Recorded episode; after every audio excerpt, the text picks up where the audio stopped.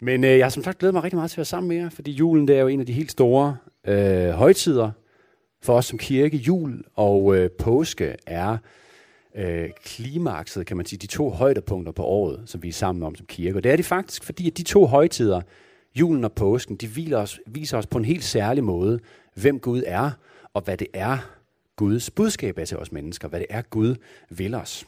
Og det er det, man på sådan lidt teologisk sprog kalder for åbenbaringen, nemlig at Gud åbenbarer over for os, hvem han er. Jeg ved godt, det er lidt spacey ord, det her åbenbaring, men det betyder egentlig bare, at Gud han viser os, hvem han er. Og jeg ved ikke, øh, jeg kender ikke alle sammen, jeg ved ikke, hvor du er, jeg ved ikke, hvem du tænker, Gud er, jeg ved ikke, om du overhovedet tænker, at der findes en Gud.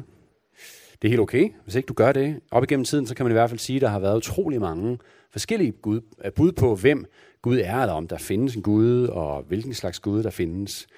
Og øh, det, der er helt unikt ved det, som vi tror på her i kirken, det, der er helt unikt ved kristendommen, det er, at i kristendommen, der er det ikke et eller andet menneske, som har fået en eller anden form for åbenbaring, eller en eller anden idé om, hvem Gud er.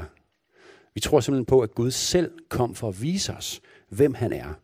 Han kom os i møde på vores banehalvdel og blev menneske, sådan så vi i det menneske i Jesus simpelthen kunne se på ham og forstå, hvem det er, han virkelig er, og hvilken slags Gud han er. Det er helt unikt, og øh, det er meget, meget fantastisk. Og som sagt, så er vi øh, i det hele taget her i kirken, og også i dag, så er vi mennesker af vidt forskellige baggrunde. For nogle af jer, der er det meget nyt, det her med tro. Måske så har du været i en proces de sidste års tid, eller de sidste par år, med at finde ud af, okay, alt det her med kirke er Gud, er det overhovedet noget for mig? Hvordan skal jeg lige forholde mig til det? Måske har du vokset op i en familie, hvor det var helt naturligt at gå i kirke. Måske er du her i dag og slet ikke afklaret. Måske det første gang, du overhovedet er i kirke. Hvis du er det, så har jeg bare lyst til at sige, fedt, at du er her. Det, jeg tænker, det, det, det kræver lidt mod. Og øh, begive sig hen til sådan noget som det her, hvor folk er lidt mærkelige og rækker hænderne i vejret, når de synger. Og sådan mærkelige ting. Så sejt, at du er her, hvis det er første gang. Og uanset hvad, så har jeg bare lyst til at sige, sådan som Martin også var inde på, at øh, du er så velkommen til at være med i det her fællesskab. Der er ikke nogen, vi har ikke nogen krav for, at man skal tro på en bestemt måde, eller opføre sig på en bestemt måde for at være med. Det eneste, man på en eller anden måde skal have lyst til, det er at være på rejse sammen med os. Fordi det er sådan, vi ser os selv som fællesskab, at vi er på rejse for at finde ud af mere om det her med tro, for at finde ud af mere af, hvem er den her Gud? Og hvad betyder det for os at tro på ham? Hvad betyder det for os at have en relation til ham i vores liv? Jeg har lyst til lige at øh, begynde med at stille jer et spørgsmål. Og øh, det lyder sådan her. Hvis nu du prøver at forestille dig, at Gud pludselig en dag stod over for dig, hvad tror du så, han ville sige til dig? Hvis nu pludselig en eller anden dag, hvor du var derhjemme, du måske spiste morgenmad og var på vej ud af døren, så pludselig, så er han der simpelthen lige foran dig. Eller så er der en engel lige foran dig. Så prøv at forestille dig den situation. Jeg ved, det er en lille smule abstrakt måske. Men hvis du forestillede dig det, at du simpelthen var ansigt til ansigt med Gud, hvad tror du så, han vil sige til dig i den situation? Prøv lige at tænke på det i 20 sekunder.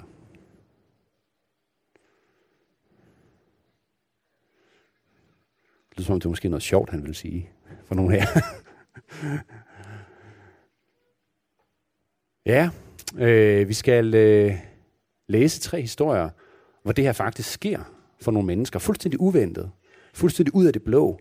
Tre mennesker, som pludselig en dag har et møde med Gud ansigt til ansigt. Og så prøv lige at lægge mærke til, hvad det er, Gud siger til dem.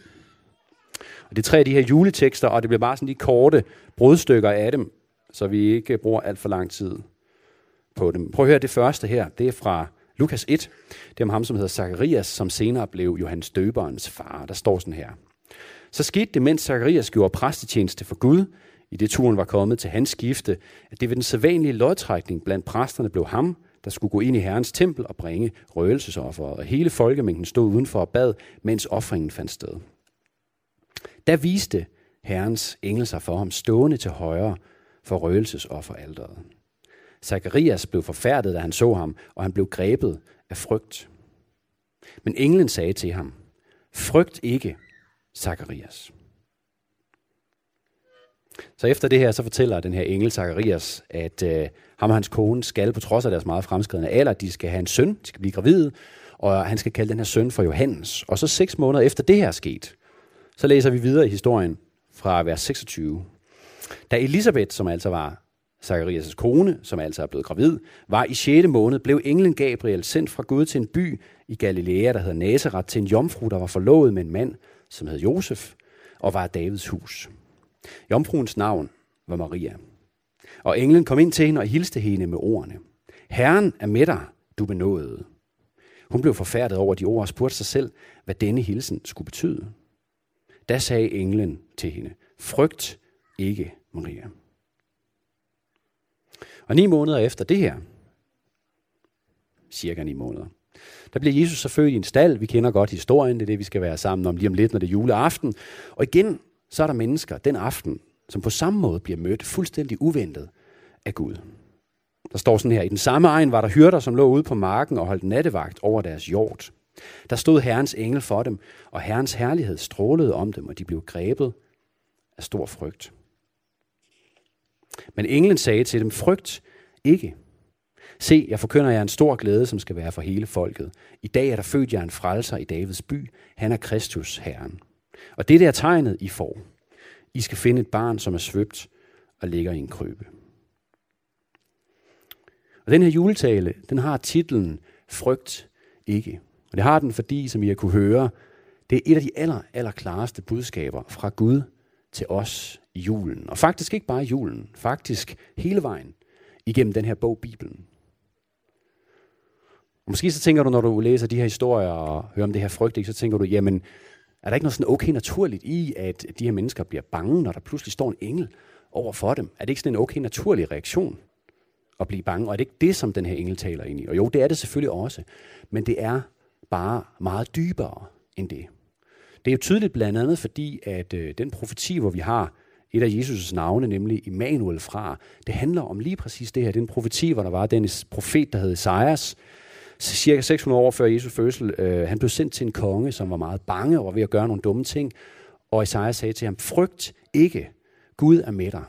Og som et tegn på, at Gud var med ham, så sagde Isaiah, se, jomfruen skal blive med barn og føde en søn, og de skal give ham navnet Immanuel. Og det er som sagt et andet af Jesu navne, og det betyder Gud med os. Gud er med os. Så det her frygt ikke, det er altså noget, som Gud ligesom har talt op igennem historien, hele vejen igennem den her bog til mennesker i vidt forskellige situationer og tider.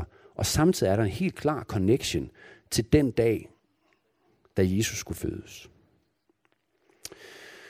Og det, der er interessant, det er, at øh, mange mennesker, som ikke måske skal man sige, går så meget kirke, eller hvor det her med tro måske er sådan lidt nyt og fremmed for dem, så er der rigtig mange, tror jeg, der har den opfattelse, at det, som vi er sammen om her, det handler meget om, hvad man må og ikke må.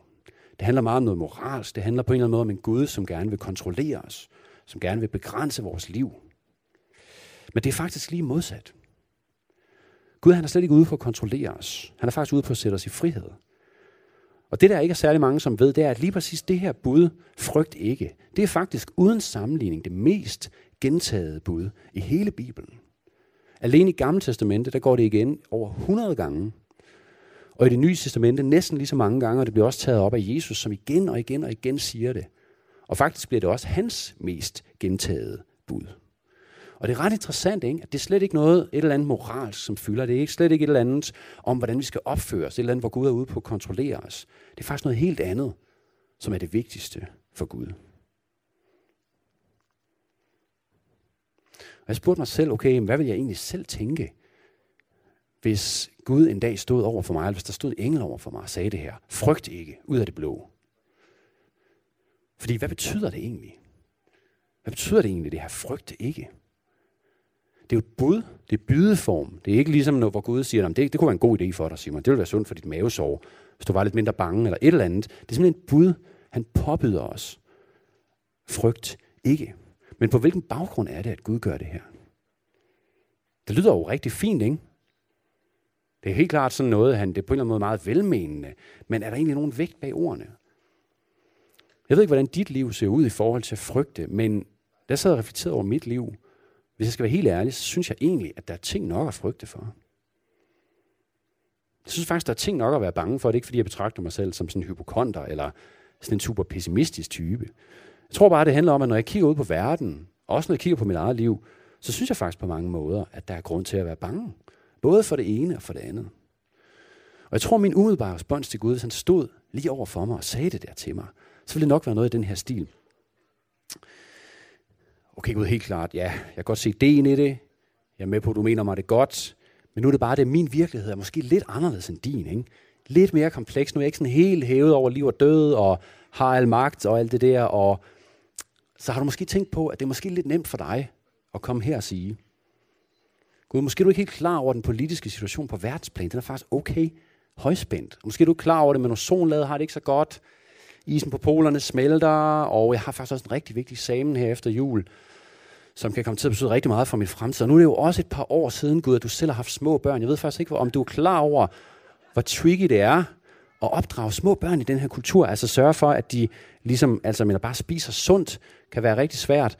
Og øh, også det her med, at de ligesom får en miljøbevidsthed, men også uden at de får for meget miljøbevidsthed, så de bliver deprimeret allerede, de skal ind i gymnasiet. Så alt i alt gået, måske det er lidt for nemt for dig at komme her og sige, frygt ikke. Så tror jeg, min respons godt kunne være, og måske, hvis jeg skal være ærlig, måske er min respons nogle gange sådan, når Gud taler til mig og siger, frygt ikke. Fordi jeg mener, at vi lever i en kultur, hvor frygt faktisk fylder rigtig meget. I rigtig mange forskellige afskygninger. Både i os som individer og som, os som samfund. Ikke? Det kan godt være, du tænker, at ah, det lyder lidt overdrevet. Det er bare Simon er altid lidt negativ. Og ja, det er rigtigt. Altså lidt negativ, jeg er også positiv. Men, øh, men prøv lige en gang at tænke på, øh, kan man sige, de afledte ord. Altså der er rigtig mange ord, som faktisk dybest set handler om det her med frygt, hvor kernen i det med frygt. Ord som for eksempel bekymring, som Asger var inde på tidligere. Uro, angst, ængstelighed, ufred. Det er alle sammen ord, hvor grundessensen i dem er frygt. Noget, vi er bange for. Og det interessante, det er, at de fleste af os, som lever i dagens Danmark, også som er her i dag, vi lever på mange måder helt på toppen af kransekagen. Ikke? Altså vi skummer simpelthen fløden af udviklingen og menneskehedens fremskridt, både teknologisk, medicinsk, uddannelsesmæssigt og videnskabeligt. Vi har faktisk på mange måder aldrig været så godt kørende som samfund, som vi er i dag. I hvert fald, så længe man kun kigger på de ydre faktorer. Fordi så snart man begynder at kigge ind i os, når man begynder at være ærlig med, hvordan vi egentlig har det indeni, ikke, så er historien desværre en anden. Så er det ord som stress og angst og diagnoser, som fylder overskrifterne. Og jeg synes, det er meget tydeligt at se, hvordan frygten simpelthen har tag i os. Hvordan frygten simpelthen kontrollerer os. Både som individer og som samfund. Prøv at se på den politiske debat. Der er virkelig meget, der er frygtdrevet. Prøv at se på mediebilledet helt generelt. Eller prøv at se på dig selv og dine medmennesker. Jeg synes nogle gange, når jeg møder forældre fra Vegas skole eller fra Ellis børnehave, at jeg simpelthen kan se det i øjnene på de andre forældre. Og jeg kan også mærke det i mig selv. Ikke? Vi er så bange for at gøre noget forkert, når det handler om vores børn for eksempel. Vi er så bange for at falde igennem. Vi er så bange for, at vores børn på en eller anden måde skal skille sig ud. For vi glemmer en eller anden detalje på intranettet eller et eller andet. Ikke? Og hver eneste dag, så bliver vi fodret med tv-programmer, med artikler, med sådan nogle lifehack-videoer, som alle sammen ting, som sådan vil hjælpe os til at leve det perfekte liv på alle fronter. Ikke? Sådan, så vi kan have den perfekte karriere, det perfekte parforhold, de perfekte børn, den perfekte bolig, den perfekte krop, den perfekte livsstil osv. Ikke? Men det eneste, som alle de her historier i virkeligheden bare hjælper os til, det er at blive mere og mere underlagt den her fortælling, at vi faktisk kan komme til at leve det perfekte liv, hvis vi altså bare knokler for det, hvis vi virkelig tager sammen, og hvis vi vælger rigtigt hver eneste gang. Og vi æder det råt, de her ting. Vi lader os fylde af det timevis hver dag, foran Facebook, foran Instagram, i fjernsynet. Vi bliver simpelthen indoktrineret med den her løgn, og vi kommer til at ligge mere og mere under for det her pres. Og vi oparbejder derfor mere og mere frygt for, hvad nu, hvis det ikke lykkes? Hvad nu, hvis Simon Valsø-projektet ikke lykkes? Det er jo kun mig også, som kan få mit projekt til at lykkes. Og der er alting på spil, ikke også? Fordi vi investerer hele vores liv, alle vores ressourcer i det her projekt. Men hvad nu, hvis jeg vælger forkert en dag? Hvad nu, hvis jeg dumper en eksamen? Hvad nu, hvis jeg får en kæreste, og det alligevel ikke er den rigtige for mig? Hvad sker der så?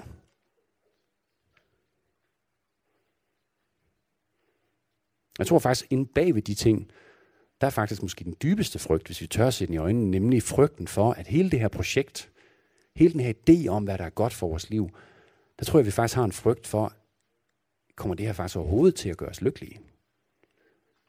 Problemet er bare, at vi har ikke så mange andre alternativer, vel? Og ligesom det kan ske for os som individer, at vi kan blive grebet af den her frygt, så kan vi også gøre det som nation eller som samfund. Jeg tror, vi alle sammen kender til de aller værste scenarier, hvor vi ser det her udspille sig i fuld potens, ikke? hvor det udmyndter sig i regulær undertrykkelse, i forfølgelse, eller måske endda i had, eller folkemord, eller krig. Det er det, der sker, når frygten får virkelig tag i os. Og så er det så, at midt i de her, midt i den her verden, som er domineret af frygt, der kommer Gud til os og siger, frygt ikke.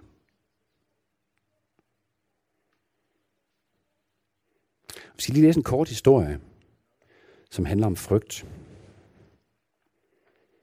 Den lyder sådan her.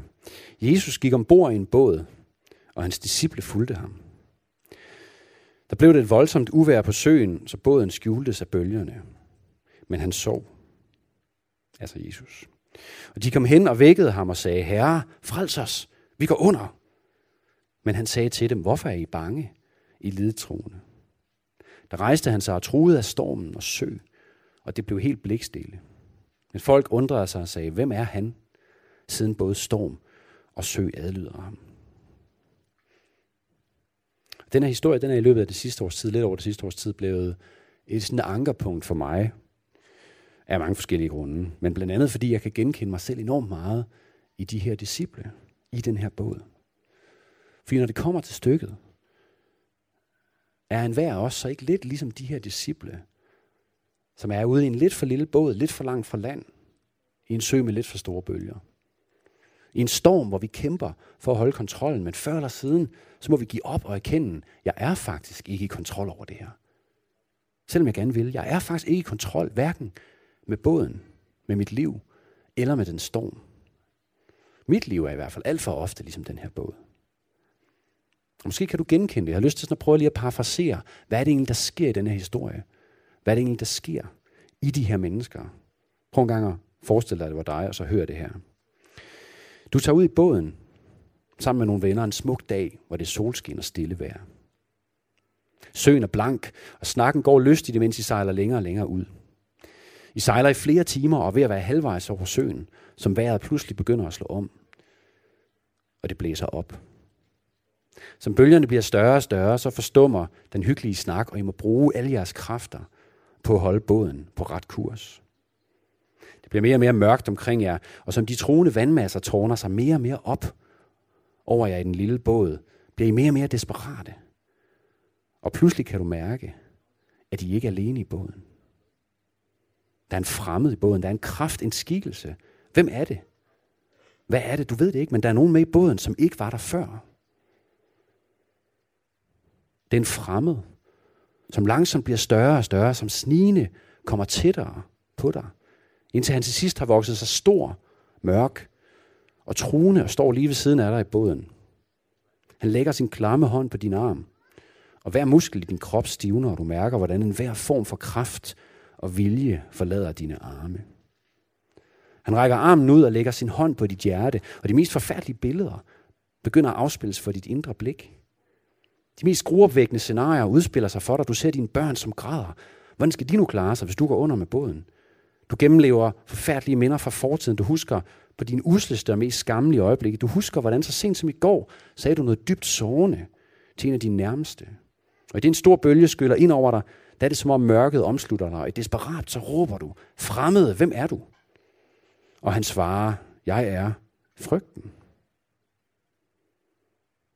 Og det breder sig i båden, og det desperate råb rejser sig fra de andre. Frygten er i båden, og alles arme mister deres kraft, og alt håb er ude.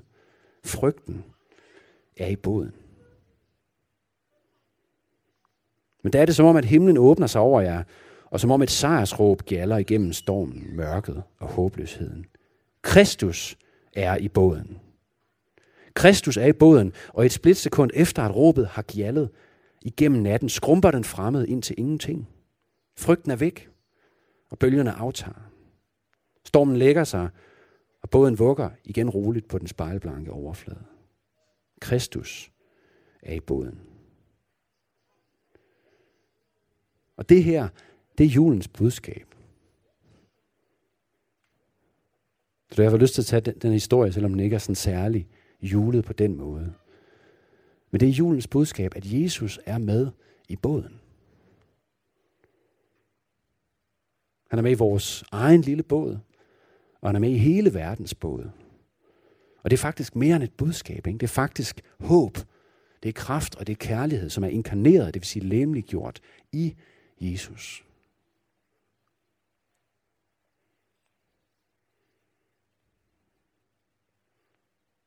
Han blev menneske og blev født som et menneske for at være med i vores båd. For at være med i din og min båd. Og for at sejle direkte ind i stormen sammen med dig og mig. Og nogle gange er det, som om han sover. Sådan som disciplene oplevede det. Men han er altid med os. Immanuel. Det er hans navn. Gud er med os. Og lige præcis derfor er det, han kan sige til os, frygt ikke. Lige præcis derfor behøver vi ikke at lade os styre af frygt. Uanset hvor store og truende bølgerne bliver.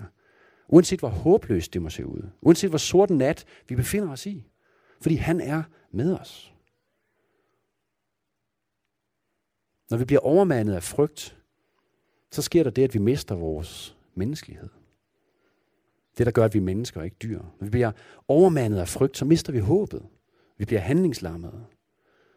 Når vi bliver overmandet af frygt, så mister vi vores evne til at se andre mennesker som vores brødre og søstre. I stedet så bliver de til vores konkurrenter og vores fjender. Når vi lader os overmande af frygt, så tyrer vi til dårlige og til desperate løsninger. Så prøver vi at genvinde kontrollen ved brug af magt. Og i stedet for at elske hinanden, så frygter og bekæmper vi hinanden som mennesker.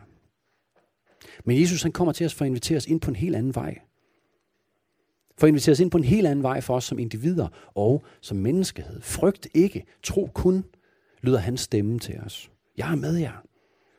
Og når vi lytter til ham, når vi tror ham, så får vi vores menneskelighed tilbage. Så bliver vi i stand til at elske, sådan som Gud elsker, med en kærlighed, som er langt større end os selv, og som rækker langt ud over os selv. Vi bliver sat fri fra frygt.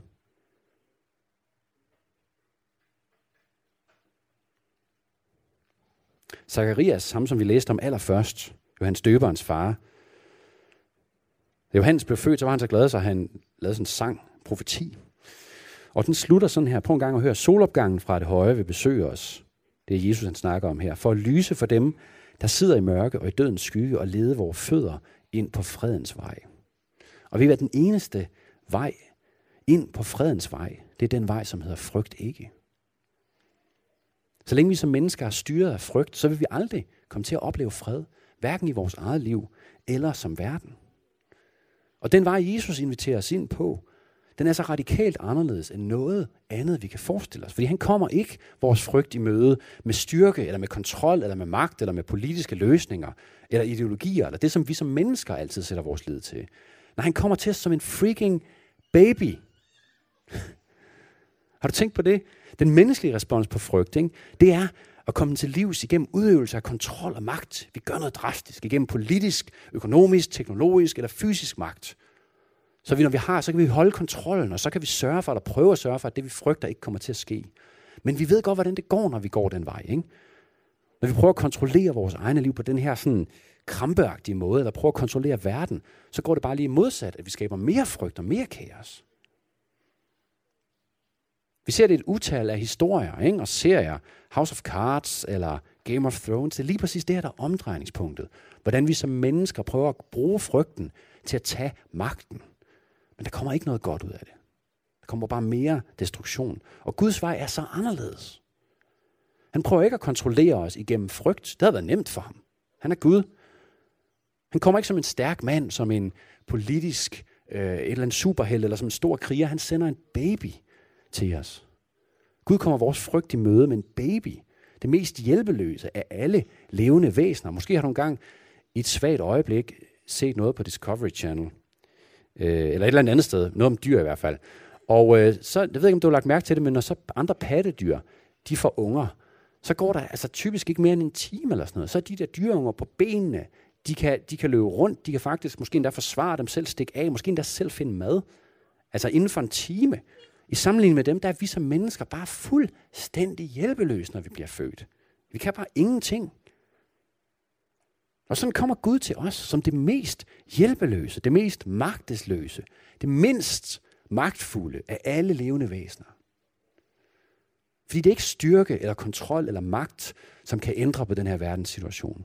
Eller som kan tage vores frygt væk. Det eneste, som kan ændre verden, og virkelig tage vores frygt væk, det er kærlighed. Den kærlighed, som kommer nedefra, som kommer for at tjene, som kommer i ydmyghed, som kommer for at tage bolig blandt os og være sammen med os i vores lille båd. Både når det er mørkt og stormfuldt på rejsen, og når der er solnedgang og havblik. Disciplen Johannes, som var med i den her båd, skriver senere, den fuldendte kærlighed fordriver frygten. Den fuldendte kærlighed fordriver frygten.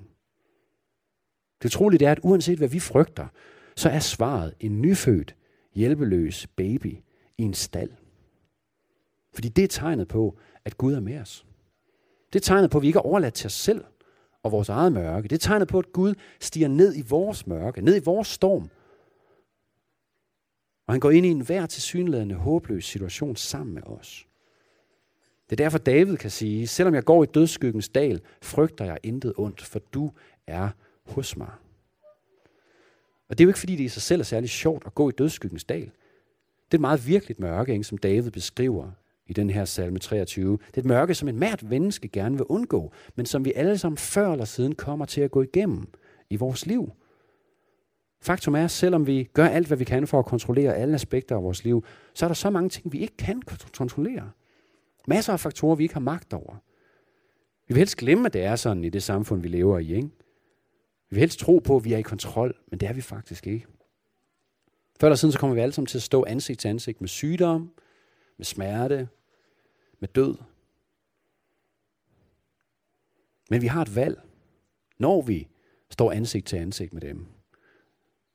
Vil vi så gå dem i møde hånd i hånd med frygten, eller hånd i hånd med troen?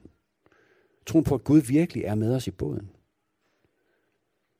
Det er julens og kristendommens budskab, at Gud er med os. Selv den dag, hvor vi skal stå ansigt til ansigt med døden. Der er han lige der, der er han sammen med os i den storm. Jeg var det slut med at fortælle om Dietrich Bonhoeffer, som var en tysk præst og teolog og modstandsmand under 2. verdenskrig, som øh, han sagde noget i en prædiken i 1933, lige da Hitler rigtig var kommet til magten, og nazitiden var på vej mod sit allerhøjeste og mest gruopvækkende. Der sagde han det her i Tyskland. En prædiken, jeg tror det var i Berlin. Prøv at høre her. The overcoming of fear, that is what we are proclaiming here. Og det er så fra prædikestolen i en kirke. Ikke? The Bible, the gospel, Christ, the church, the faith, all are one great battle cry against fear in the lives of human beings. Fear is, somehow or other, the arch enemy itself. It crouches in people's hearts. It hollows out their insides until their resistance and strength are spent and they suddenly break down.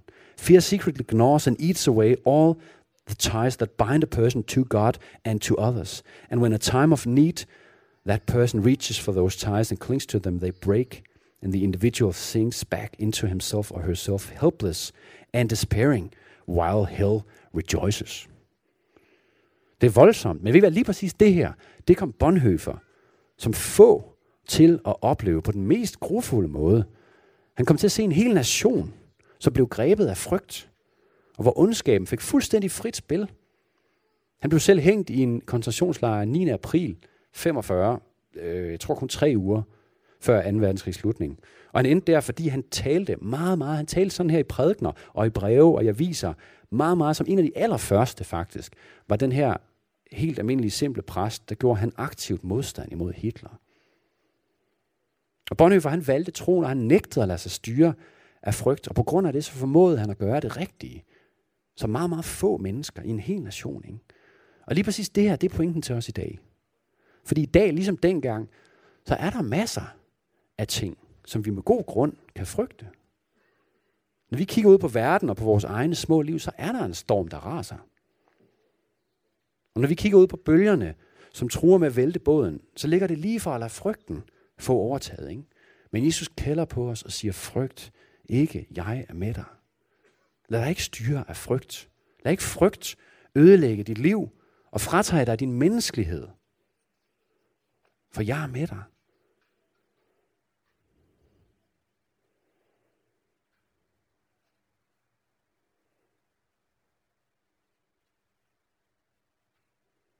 Jamen, så skal vi bede sammen, og jeg ved ikke, hvad, hvad du, kan man sige, hvad det, hvad det kunne være, du går og frygter for i dit liv. Det kunne være alt muligt forskelligt.